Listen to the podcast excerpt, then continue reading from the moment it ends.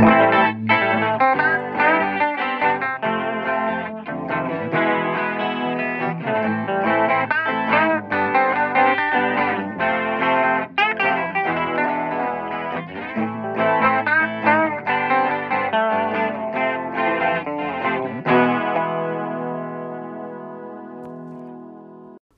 Salve a tutti ragazzi, benvenuti nel secondo episodio del Mi Dissocio Podcast. Io sono Cesare e dall'altra parte della chiamata abbiamo Giovanni. Ciao a tutti ragazzi. Allora, eh, prima di iniziare l'episodio volevo darvi alcune comunicazioni di servizio. Prima di tutto voglio ringraziarvi per le 60 visite che avete dato al primo episodio, sia su Anchor e sia su Spotify. Inoltre volevo dirvi che siamo approdati sia su Spotify, potete ascoltarci gratuitamente scaricando l'applicazione, registrandovi e cercando nella stringa di ricerca Mi Dissocio Podcast, non vi serve fare l'abbonamento premium e poi siamo anche approdati su Apple Podcast. Per tutti quelli che hanno un dispositivo Apple, un MacBook, un iPod, un iPad o un iPhone, potete ascoltarci gratuitamente e con, soltanto con un clic andando sull'applicazione podcast preinstallata in tutti i vostri dispositivi, cercare il MIDI Socio Podcast nella stringa di ricerca presalvarci e ascoltarci. Senza indugi, perciò direi di iniziare con le notizie del giorno. Allora, la prima notizia si collega a una delle due notizie dell'episodio precedente, ovvero quella sugli esami di maturità. Il titolo eh, è Esami di maturità, obiettivo orale il 17 giugno e a scuola. Ho preso questa notizia dal sito ansa.it. Roma, 22 aprile mi sono battuta fin dall'inizio dell'emergenza per salvaguardare gli esami di maturità. L'Italia è, non a caso, tra i paesi in Europa che hanno deciso di mantenerli e di non annullarli. Anche per questo, come ho già detto, auspico davvero che ci sia la possibilità, come anche tanti ragazzi ci stanno chiedendo, di svolgere almeno l'orale in presenza, ovviamente nelle giuste condizioni di sicurezza per la salute di tutti. Beh, diciamo che anche io da maturando Concordo. Sono mm. molto felice dell'esame faccia a faccia. Sì, diciamo che in, un esame di persona, prima di tutto, potrebbe magari aiutare a distendere un po' la tensione, perché eh, qua è su, soltanto una mia opinione. Dalle videochiamate io provo molta più tensione durante le interrogazioni, non so perché, non so Giovanni, però in videochiamata no, me... mi, viene più, mi viene più difficile, non so perché. Però comunque... È praticamente uguale, però è più bello in generale avere i professori davanti. Sì, diciamo che ti aiuta anche a avere dei professori che conosci davanti e che magari conoscono meglio il tuo andamento di 5 anni. Sì, esatto. Come previsto dal calendario, che fissava al 17 giugno la prima prova scritta, italiano, l'esame di Stato in forma orale si terrà molto probabilmente a partire da quella data. Questo è l'obiettivo del Ministero. Dal vivo e nella stessa scuola frequentata da quasi 500.000 maturandi fino alla chiusura anticipata degli istituti. Per quella data, infatti, quasi tutte le regioni potrebbero essere a contagio zero. Gli esami si svolgerebbero inoltre con la presenza di un numero ristretto di persone, i commissari, ben distanziati tra loro, il maturando interrogato e al massimo altre due o tre persone. La commissione, che vedrà assicurata la presenza del commissario italiano e di uno o più commissari che insegnano le discipline di indirizzo, sarà formata da sei membri interni e dal presidente esterno. Entro il 30 aprile devono essere designati i commissari interni da parte dei consigli di classe e la pubblicazione degli elenchi dei presidenti da parte degli uffici deve avvenire entro il 21 maggio.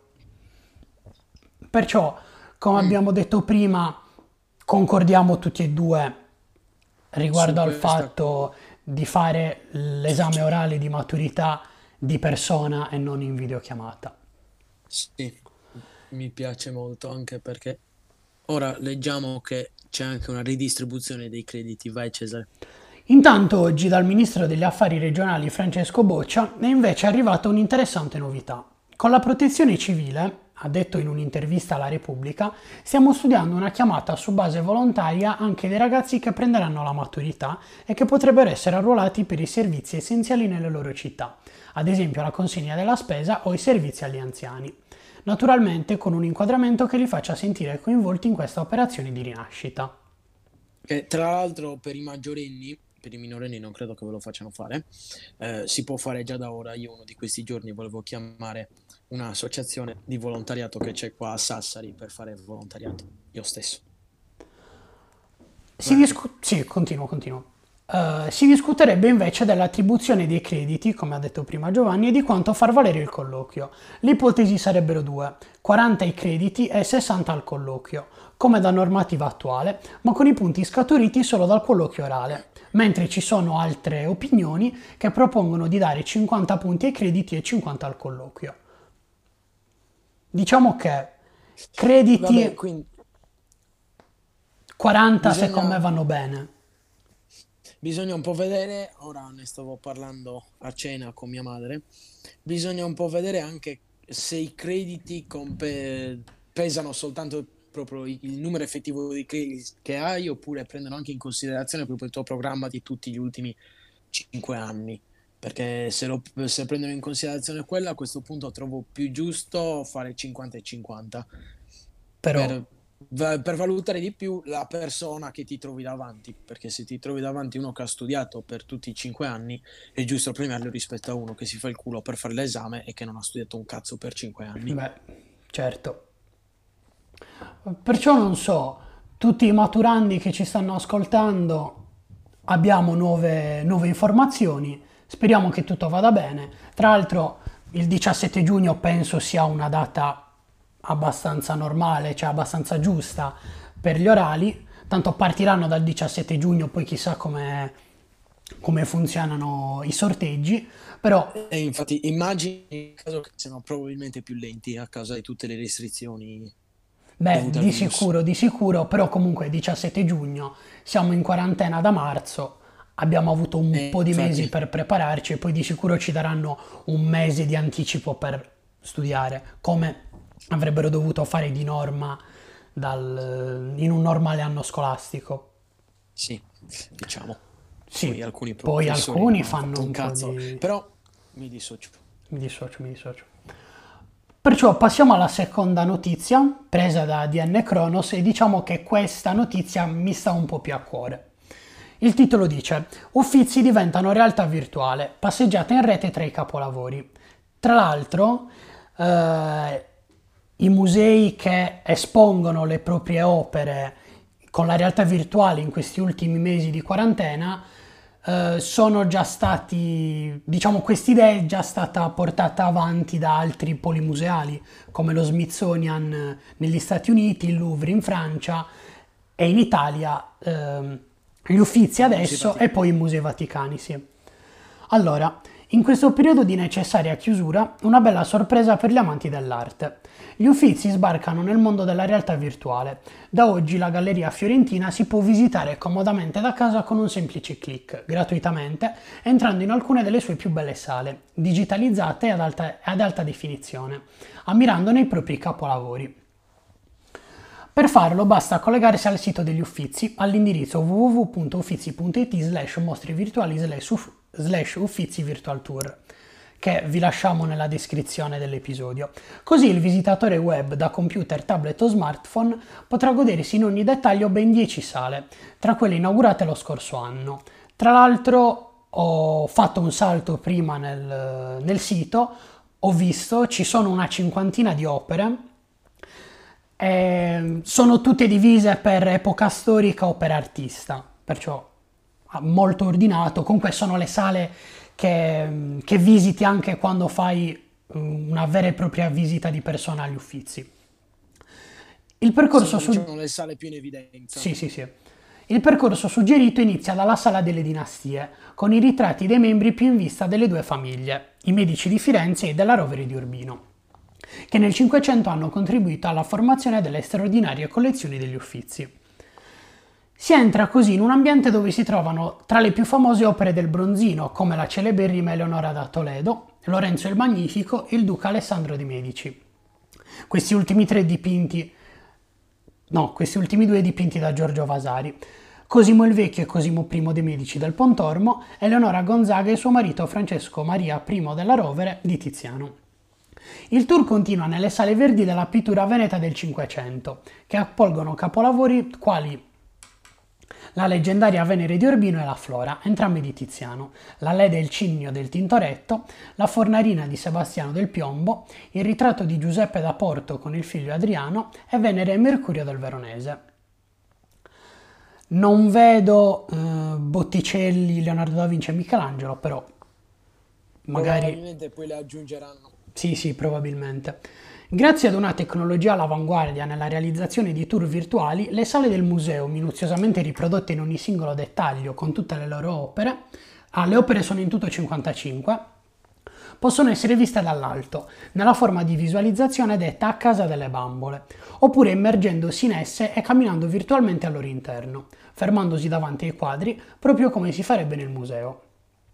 Ogni dipinto può essere studiato da vicino e, cliccando sulla corrispondente didascalia, appaiono tutte le informazioni essenziali sull'opera. In italiano o in inglese, per le principali capolavori e per i principali capolavori, scusate, è incluso anche un link alla scheda dettagliata dell'opera sul sito degli Uffizi. Infine, una curiosità.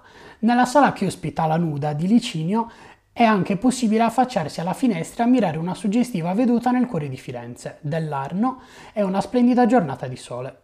Tutto minuziosamente digitalizzato. Vabbè, ci sta comunque il panorama, che si vede il panorama dei finestroni degli uffizi perché comunque è veramente mozzafiato. Anche perché noi non vediamo il sole da una settimana qua sì, in Sardegna, sì, sì. quindi... L'offerta di contenuti virtuali delle gallerie degli Uffizi oggi si amplia con un nuovo gioiello tecnologico, spiega il direttore degli Uffizi, A.K. Schmidt. L'innovativo sistema con cui è stato realizzato questo tour virtuale, pensato per valorizzare i tesori delle nuove sale inaugurate appena lo scorso anno, consente infatti un'immersione totale e realistica nell'ambiente del museo. In questo caso l'esperienza non è soltanto una forma di evasione di curiosità, ma si forniscono anche strumenti, informazioni e dati per un percorso di approfondimento e per una conoscenza più vasta. Inoltre, un vantaggio enorme è dato dalla contestualizzazione delle opere nel loro spazio, uno strumento che può servire anche ai fini della ricerca eh, della storia dell'arte e museologica. Il tour virtuale è stato realizzato e prodotto dalle Gallerie degli Uffizi con la collaborazione di Opera Laboratori Fiorentini di gestione multiservizi e di review. Perciò ringraziamo sì. le Gallerie degli Uffizi e poi Opera Laboratori Fiorentini.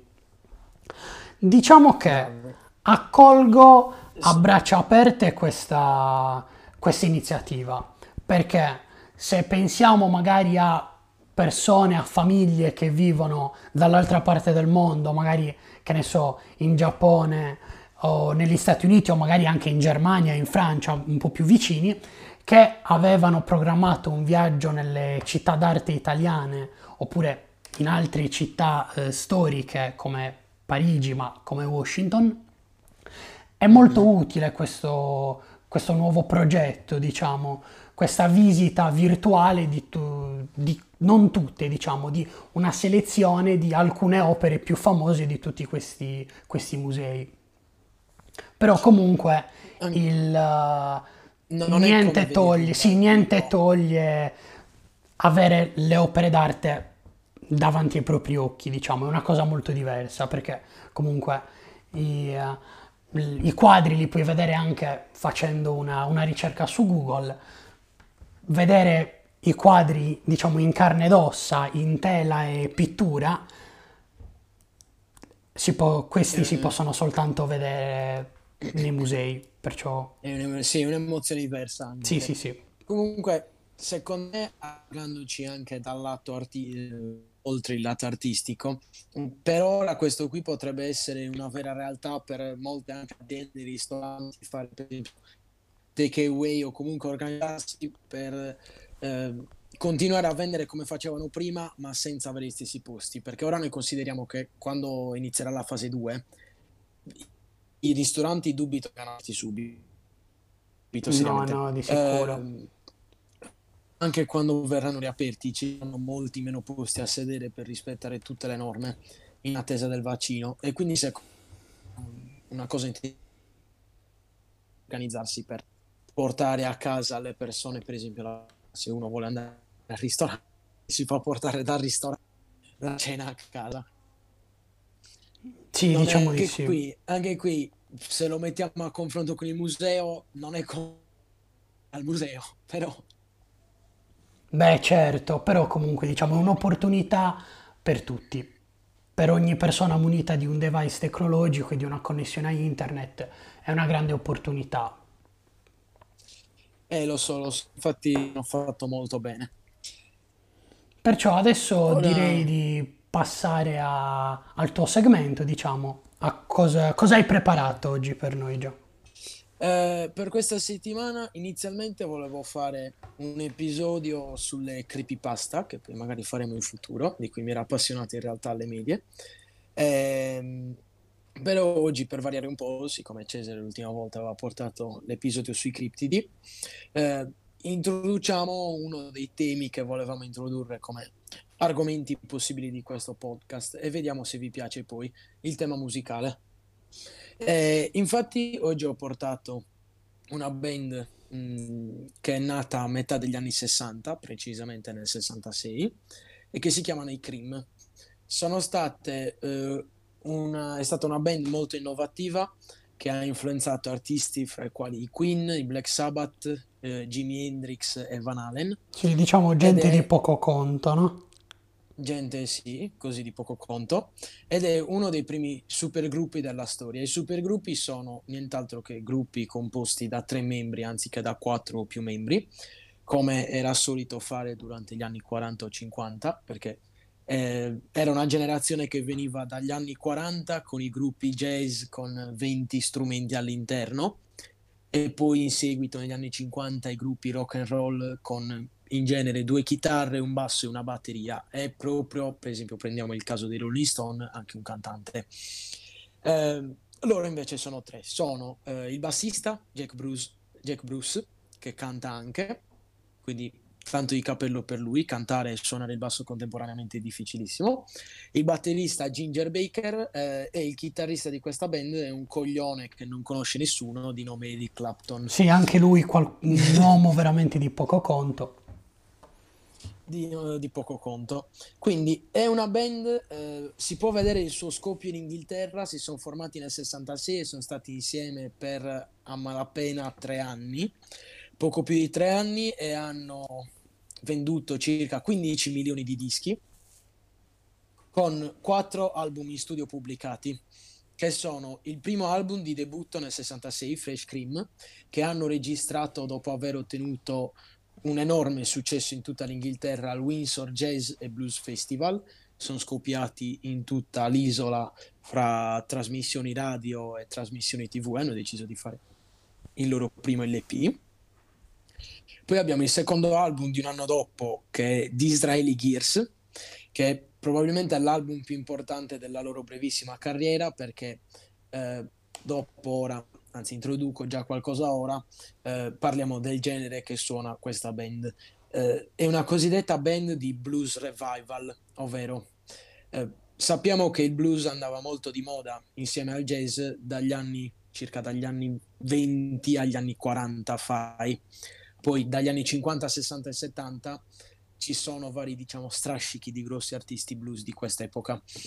Eh, però in, in Inghilterra, durante gli anni soprattutto 60, soprattutto nella metà degli anni 60, con tutto il movimento degli hippie che c'era in America, che aveva preso pure un po' il resto del mondo, eh, sono nati molti gruppi di revival blues e anche molto influenzati dal rock psichedelico.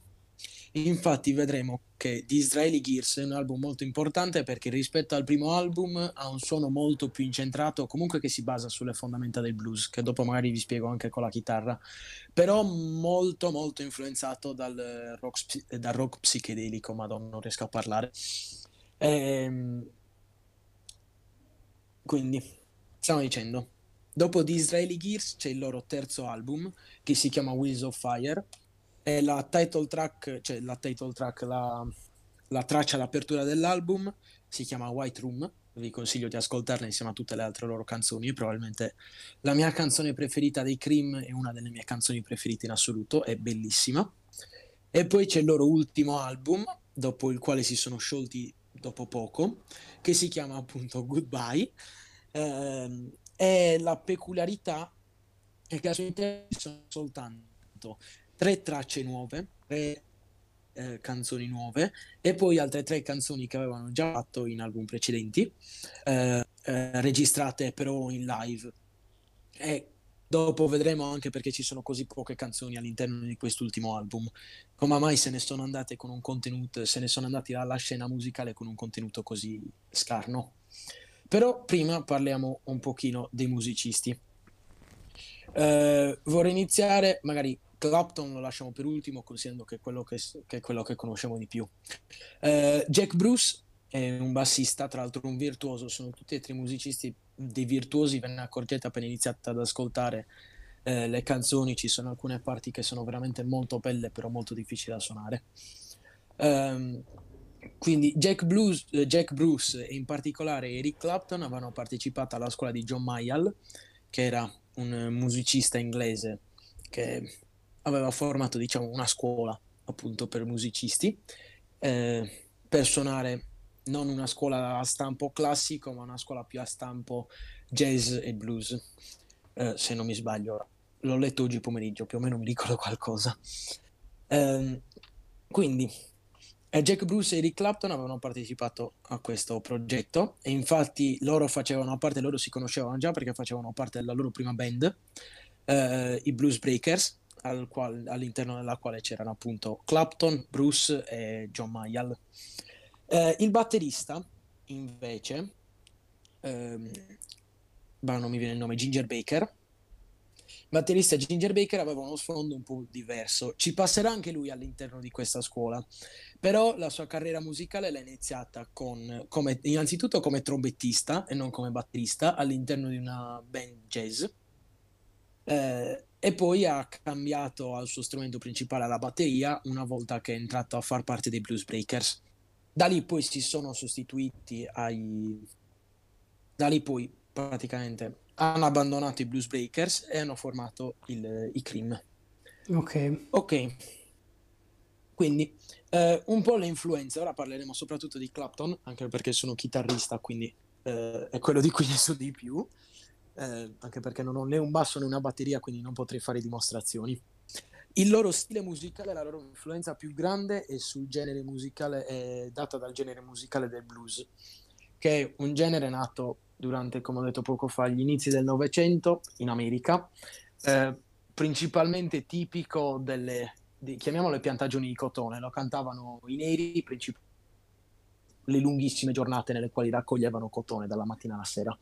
Infatti è un tipo di musica molto semplice. Ora ve lo dimostro, c'è il volume. Sì, c'è il volume. Eh, il giro di blues si basa su tre accordi principalmente. Ora ve li faccio vedere. Ve lo dico anche teoricamente come sono costruiti. È molto più semplice di quello che sembra. È una progressione dal 1 al 4 al 5. Ora vi spiego cos'è. Ora suoniamo in La. Quindi La è il nostro primo accordo, quindi l'1. Per raggiungere il quarto accordo dobbiamo molto semplicemente contare, eh, avete presente no? le sette note musicali, do, re, mi, fa, sol, la, si e poi do che è l'ottava. E quindi noi contiamo la, si, do, re. Quindi il re il quarto, quindi abbiamo... E poi abbiamo la quinta, quindi conti re, mi. E quindi questo qui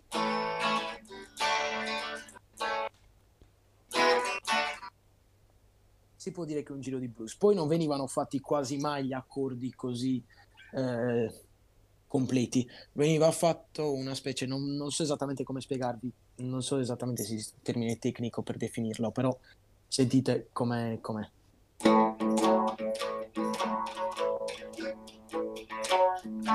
Questa è la quarta, prima, quinta, quarta, prima. Quindi questo qui è alla base di qualsiasi canzone blues che voi possiate sentire. Poi ovviamente viene complicato, non sono tutte quante così, sarebbe una rottura ai coglioni. Invece il blues è un genere veramente molto bello, ascoltatelo. Ehm... Quindi passiamo un pochino all'analisi delle loro canzoni. Prendo prima di tutto in analisi eh, una canzone che viene da Disraeli Gears, che è, la, che è, la, prima canzone che ho conosciuto da loro ed è la mia seconda canzone preferita di Cream, che si chiama Sunshine of Your Love. Ne approfitto ora, oltre per farvi vedere la struttura blues, anche per parlare un po' soprattutto del suono di Eric Clapton, perché ora voi avete sentito la mia chitarra con un suono abbastanza squillante. Ecco, Eric Clapton suonava con un tono completamente contrario. Per i chitarristi suonava con il tono della chitarra abbassato al minimo e il pick up, che per chi non sa cos'è basta cercare una foto di una chitarra online e vedere quei due pezzi di metallo che ci sono sotto le corde, quelli là sono i pick up. Vabbè, ritorniamo al discorso di prima, il pick up più vicino al manico della chitarra. Per ottenere, e in più c'è anche il pizzico finale, la distorsione. Quindi Analizziamo la struttura velocemente di Sunshine of Your Love, se non vi rompe i coglioni. Partiamo con il primo. Ora stiamo suonando il Re e non più il La.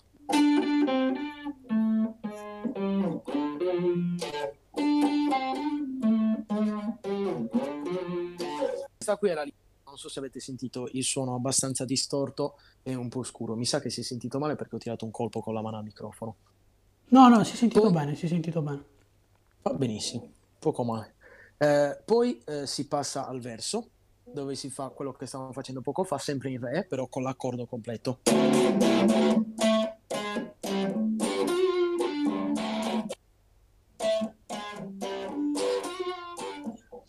Continua così il verso e poi si passa alla, al, alla quarta, sol.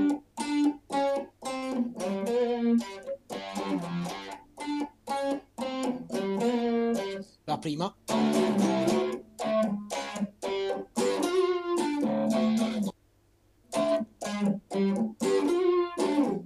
Quinta, il La.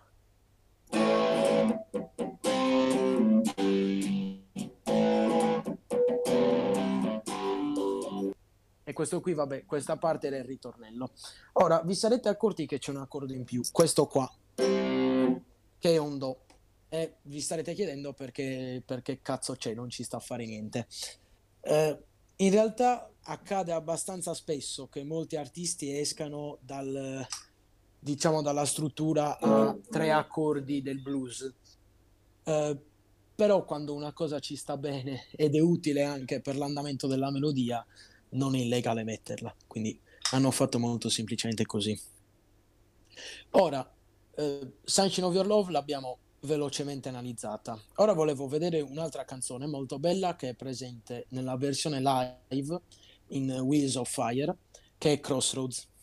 Crossroads è una cover di una canzone eh, degli anni 40 di um, Robert Johnson, che era un bluesman degli anni 40.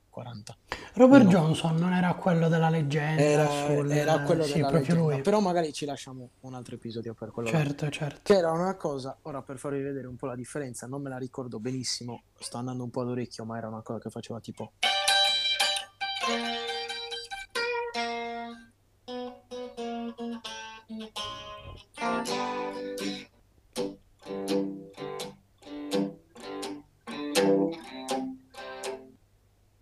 molto lento. Poi non era fatta così, aveva diverse cose al suo interno che ora non mi ricordo. Ora, la loro versione si torna al suono di Eric Clapton e ha tanta distorsione ed è, diciamo, completamente diversa. Eccola.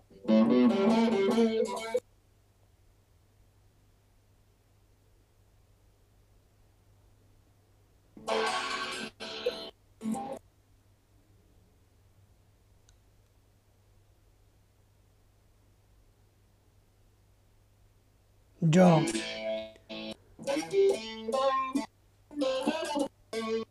Una cosa del genere. Gio, uh, guarda che ci sono state un po' di interruzioni.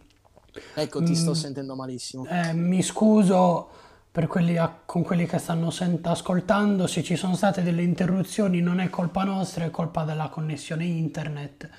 Della mia connessione internet che è del Burundi, quindi ci dispiace. Vabbè, speriamo che non abbia dato troppo fastidio la chitarra distorta.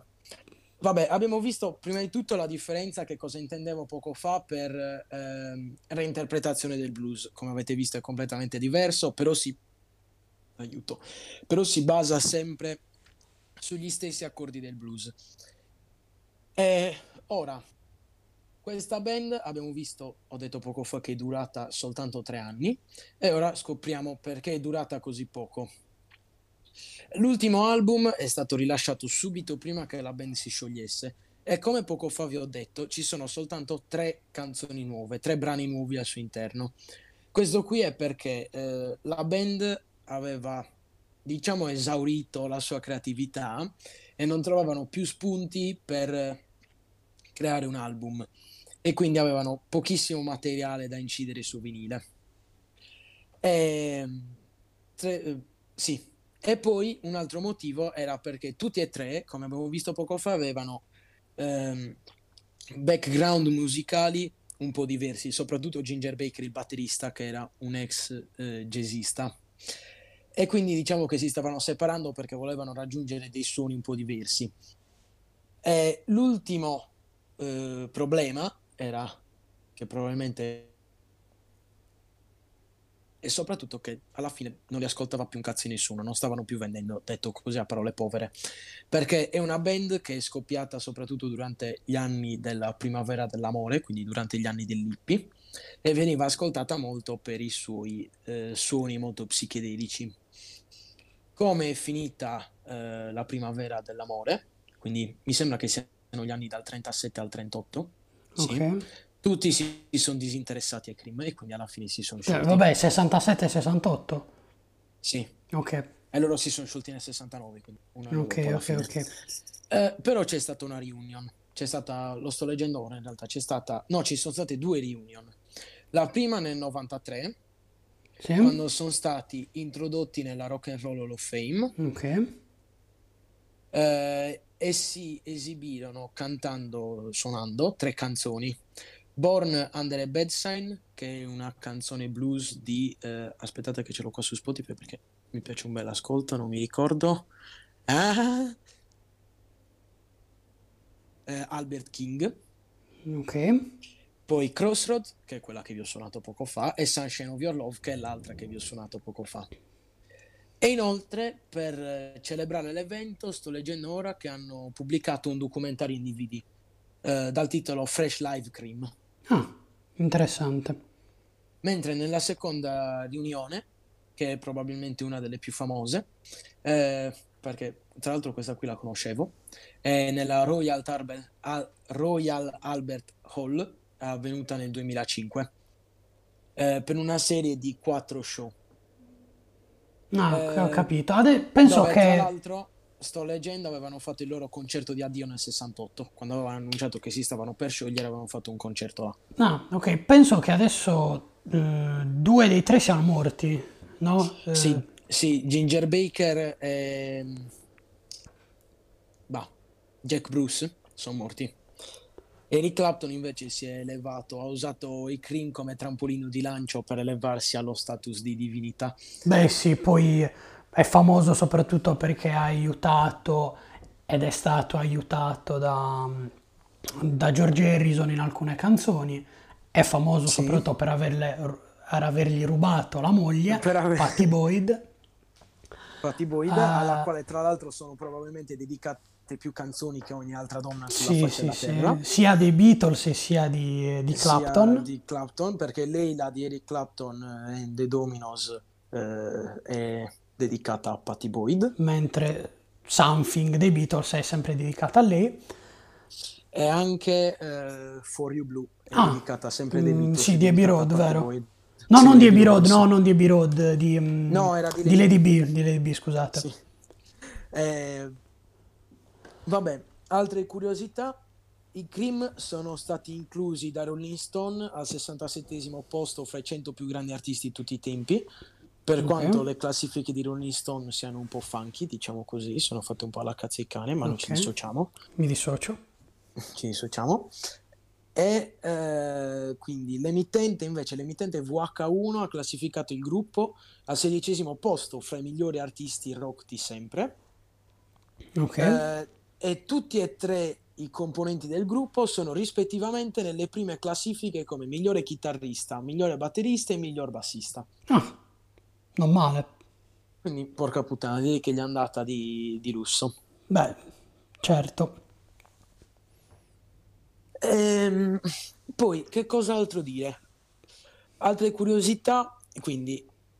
Ah, beh, un'altra curiosità carina, sto leggendo ora, l'ho vista in questo momento, eh, che il batterista Ginger Baker aveva fatto anche da batterista in una band chiamata Yardbird, che per chi non lo sa è stata la prima band eh, di eh, Jimmy Page, il chitarrista dei Led Zeppelin. Un altro, che sì, un altro dei un altro, chitarristi più famosi un al altro, mondo. un al- un altro idiota, sì. Mi dissocio, mi Eh, dissocio dagli mi avvocati di dissocio, Jimmy da- Page. mi dissocio dagli avvocati di Jimmy Page, lo amo. Eh, vabbè, che dire, quindi questo episodio di oggi, che mi sa che si sta concludendo al termine, Sì, sì, sì. spero che vi sia piaciuto.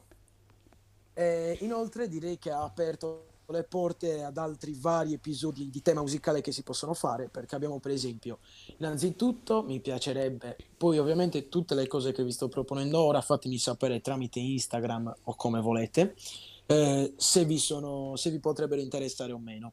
Abbiamo innanzitutto la storia della distorsione della chitarra, che ho visto, che ho visto, mamma mia l'italiano, eh, ho visto un documentario l'altro giorno su YouTube ed è molto interessante perché è nata da un incidente, è nata completamente a cazzo di cane la distorsione, non era una cosa volontaria.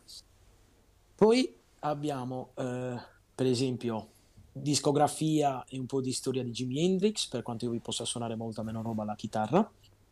Eh, discografia e storia dei Queen, per quanto io vi possa suonare ancora meno cose alla chitarra, perché sono un minchione, non ho mai imparato. Eh, storia e discografia di Black Sabbath o di Van Halen, Ok, sono tra l'altro fra i miei gruppi preferiti. Oppure più in generale, per esempio, storia del rock o comunque di altri generi che vi potrebbero interessare, fateci sapere. ok, allora io vi ringrazio di nuovo per eh, i 60 ascolti su Spotify e su Anchor. Vi consiglio di seguirci naturalmente su Spotify, su Anchor o su Apple, Apple Podcast. Apple Podcast. E diciamo, eh, vi consiglio nuovamente di seguirci su Instagram a il Mi Dissocio Podcast, dove ci saranno aggiornamenti sull'uscita degli episodi e sui temi degli episodi. Tra l'altro, il 4 eh, maggio, dove, vabbè, aspetta, dove inoltre potete contattarci? Perché sì, leggiamo e certo. rispondiamo tranquilli. Certo. Ehm, tra l'altro il 4 maggio ci sarà un episodio speciale, magari Mhm. per chissà che festività eh, sia il 4 maggio, diciamo festività fittizia. Saprà già un po' il tema, ci saranno due ospiti, che non sono ospiti famosi, però sono due No, persone, no, sono famosissimi. sì, sono due Sono nostri VIP, ragazzi. Che VIP. mm, sì, VIP, due nostri amici eh, molto informati sul tema del- dell'episodio. Non, non sto a dirvi né il tema né gli ospiti, lo Restate saprete. con la curiosità Sì, sì, sì, lo saprete il, il 4 maggio, quando verrà pubblicato. certo. Perciò io vi saluto, vi Anche io vi ringrazio saluto. nuovamente. Scusate se in alcuni punti del- dell'episodio ci sono stati del- degli intervalli, mi dispiace, non è colpa nostra. Provvederemo Come per magari. esempio quello gigante che c'è stato ora, ho sentito due parole di Ah, quello che hai va detto. bene. Mm, Provvederemo a comprare, ad acquistare dell'attrezzatura migliore probabilmente in futuro per migliorare la qualità delle registrazioni diciamo per rendere l'esperienza di gran lunga superiore a quella che avete adesso. Che avete adesso, Io esatto. vi saluto e Anche io. Ok eh, e vi spedisco diciamo al prossimo episodio per chi li sta tutti ascoltando. Ci vediamo alla prossima. Ciao. Ci vediamo alla prossima, ragazzi. Ciao, buona serata.